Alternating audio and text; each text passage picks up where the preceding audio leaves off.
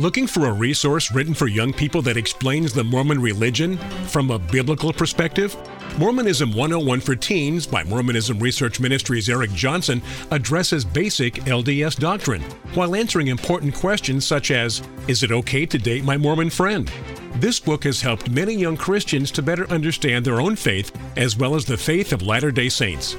Mormonism 101 for Teens can be purchased online at mrm.org. Viewpoint on Mormonism, the program that examines the teachings of the Church of Jesus Christ of Latter day Saints from a biblical perspective. Viewpoint on Mormonism is sponsored by Mormonism Research Ministry. Since 1979, Mormonism Research Ministry has been dedicated to equipping the body of Christ with answers regarding the Christian faith in a manner that expresses gentleness and respect. And now, your host for today's Viewpoint on Mormonism. So glad you could be with us for this edition of Viewpoint on Mormonism. I'm your host, Bill McKeever, founder and director of Mormonism Research Ministry. With me today is Eric Johnson, my colleague at MRM. The Dead Sea Scrolls. Did the people who lived in the Qumran community, did they believe like Mormons? Some Mormons seem to give the impression that they did, while others say, no, a lot more caution needs to be expressed. We were going through a book last week written by a man by the name of Charles Abbott. It's titled Immersion in Mormonism. And at the end of his book, he lists several evidences that he feels supports Mormon theology that he claims can be found in the Dead Sea Scrolls. A lot of this evidence that he lists in his book is actually taken from another book titled Evidences of the Church, written by Dennis K. Brown. It came out in 2008. Dennis K. Brown feels that the Dead Sea Scrolls do, in fact, support Mormon teaching, and in his opinion, this gives credence to some of the doctrines of the LDS Church, prior, I guess you could say, to what they would call the Great Apostasy. But Charles Abbott lists five of those points taken from Dennis K. Brown's book. And Dennis K. Brown, he, he mentions more of these alleged parallels, but Eric, you were trying to be very nice in explaining why we're not going after all 20 because they just are not that great. They are so vague in many cases. Right. It's not even worth discussing. It may encourage a Mormon who wants to have something that's faith promoting, but if you check into this, a lot of his evidence is really not powerful at all. You're right on that. And when I was looking through Brown's work and I looked at Abbott's work, I think what Abbott has done is probably take the five best, if that's even a word to use in this, because I don't think any of these points are that strong. But uh, and so I wanted to tackle that using that as an outline. And you can go look at the article that was written on this, a very long article, mrm.org slash dead sea Scroll Doctrine with hyphens in between each of those words. mrm.org slash Dead Sea Scroll Doctrine. And uh, you'll see this article. And what we do in this article is we're going to take the five points used by Abbott that connect with what Brown has also said, and we're going to go through each of those to say, does the Dead Sea Scroll material support these things? Before we go into the five points, let me just mention that we are also going to be citing Dr. J. Randall Price, who's the founder and president of World of the Bible Ministries. And yesterday I gave Dr. Price's credentials. And if you want to check out his credentials, I would certainly encourage you to go to his website, which is worldofthebible.com, and you can check them out there. But the reason why we cited Dr. Price is because Dr. Price wrote a book called Secrets of the Dead Sea Scrolls, and in that book, he takes some time to respond to some of these accusations or some of these claims that Mormons have made regarding the Dead Sea Scrolls, and he refutes them. One of the subtitles is Mormonism and the Scrolls, found on page 382 of this book. And I want to read a portion from that page because it sets up what we are planning to do here. Dr. Price says on page 382 of his book, Secrets of the Dead Sea Scrolls, when Dead Sea Scroll research was first undertaken by Latter day Saint scholars, Brigham Young University Assistant Professor of Religion Lewis M. Rogers suggested a tentative position be adopted by his colleagues. And this statement came out in 1963, I might mention. It goes on in this paragraph to say In a Latter day Saint publication on archaeology, he wrote an article titled The Significance of the Scrolls and a Word of Caution. This is the portion that Dr. Price cites from Dr. Lewis M. Rogers. Latter day Saints have come to rejoice with other Christians and Jews for the new light and fresh perspective brought to them by the Dead Sea Scrolls, but occasionally they need to be reminded that their hopes and emotions make them vulnerable. It is quite possible that claims for the Book of Mormon and for the LDS theology will not be greatly advanced as a consequence of this discovery. So here we have an LDS scholar rightly advising his colleagues and probably any other Mormon that may read this to be very careful about this and not to jump on this bandwagon just because you have heard that the Dead Sea Scrolls may say something that you would like to agree with. He was ahead of his time because in the 1960s they just didn't know exactly what was inside the Dead Sea Scroll caves. Uh, the documents had been hidden by scholars until the 1990s, but I think he was absolutely correct. Well, not all Mormons took that advice, unfortunately. And I would say that Dennis K. Brown, in his book Evidences of the Church, I would say Charles Abbott, in his book Immersion in Mormonism, and I would also mention uh, Eugene Seaich, who also dedicates some time to the Dead Sea Scrolls, and, and which Randall Price critiques in his book, Secrets of the Dead Sea Scrolls. These are just three, and I'm sure there's others who did not take that advice of caution and have gone out there making statements that I don't think are defendable. Now, again, as we said, we're going to look at the five points that Charles Abbott gave concerning the Dead Sea Scrolls that are in his book, Immersion in Mormonism. What's the first one, Eric? He references pre-existence and also quotes from Jeremiah 1 5, and this is what he writes on page 105. It must be noted that in the Dead Sea Scrolls there are frequent references to pre earth life when we all lived as spirits with our Heavenly Father. Well, if that was true, uh, you could say that is a feather in the cap for Latter day Saints, but is it true?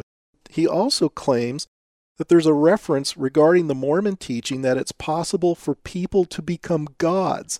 This is what he says on page 106. The Dead Sea Scrolls state that we can all progress to eventually become as God. The third point, he talks about marriage being eternal and families are forever, and he writes on page 107 It is noteworthy that in the Dead Sea Scrolls there are references to sealings to spouses and families so that they can be together for eternity.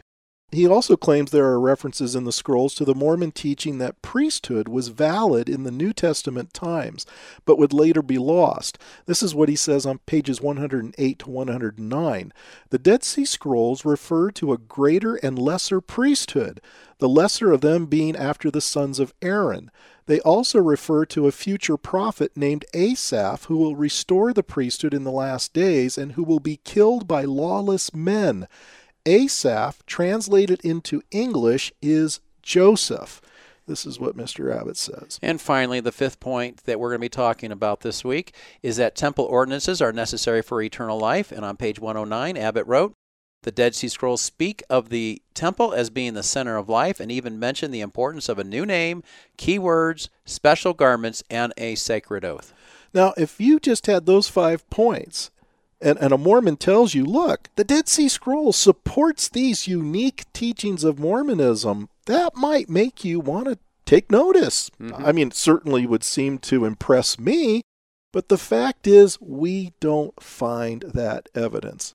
So, uh, Bill, that first point, let's talk about it here for the for the remainder of our show. It's about preexistence, and the question is, do the non-biblical texts talk about preexistence? Now, Brown, Dennis K. Brown, as you've been referring to, referenced by Abbott, this is what Brown writes, and he says this: the scrolls frequently mention a pre-earth life where all mankind lived as spirits with God the Father before coming to earth. To my knowledge we are the only church on the earth that preaches this doctrine.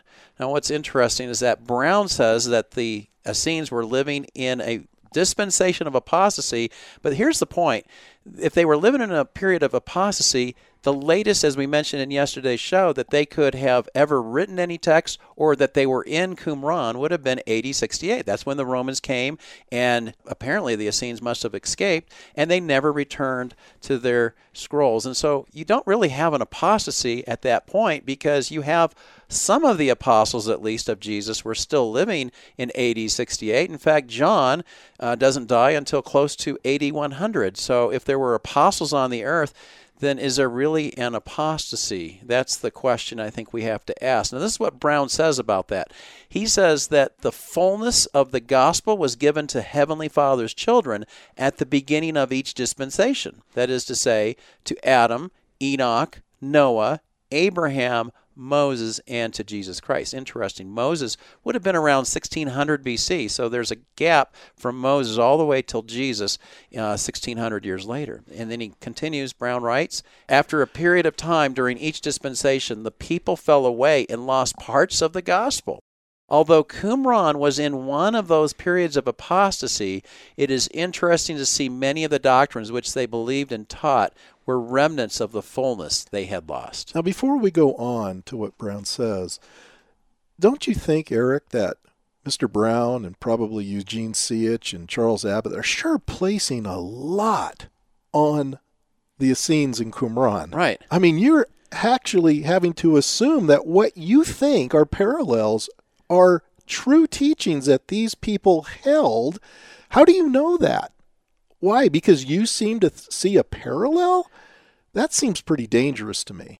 I think you're right on that. That's a great point to make because think about the Essenes, some of the things they believed in. Let me point out one belief. They believed in uh, sovereignty of God. They believed that God foreordained or there was a predestination that took place. They were very strong on that idea. Well, Mormonism totally rejects that. They believe every man is accountable for himself and that you make your own free will choices. That's not how the people in Qumran are believing. So why is that not to be something to be considered as something as possibly truthful if you feel that somehow pre-existence was in there and oh, I'm going to latch onto that, but I won't latch onto the other?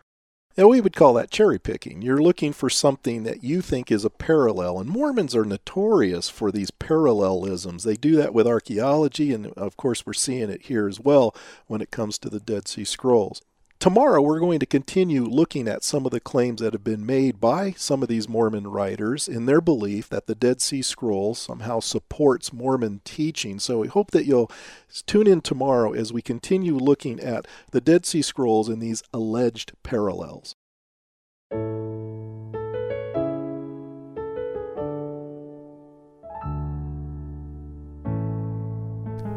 Thank you for listening. If you would like more information regarding Mormonism Research Ministry, we encourage you to visit our website at www.mrm.org, where you can request our free newsletter, Mormonism Researched. We hope you will join us again as we look at another viewpoint on Mormonism.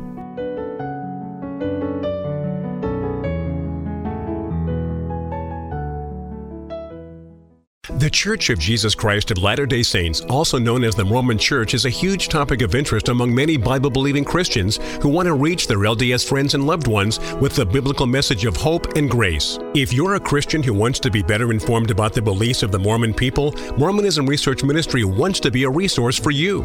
Since 1979, Mormonism Research Ministry has worked hard to clearly articulate Mormon doctrine and history in order to better understand the issues that separate Mormonism from the Christian faith. At MR You'll find links to hundreds of articles as well as dozens of videos that will effectively educate you on this fascinating topic. Should your church need a live presentation, simply contact MRM and schedule one of our several PowerPoint presentations that have helped thousands of Christians better understand the beliefs of their LDS neighbors. To schedule MRM at your church, write us at MRM.org or call 801 572 2153. Let MRM help you become a confident ambassador for Christ.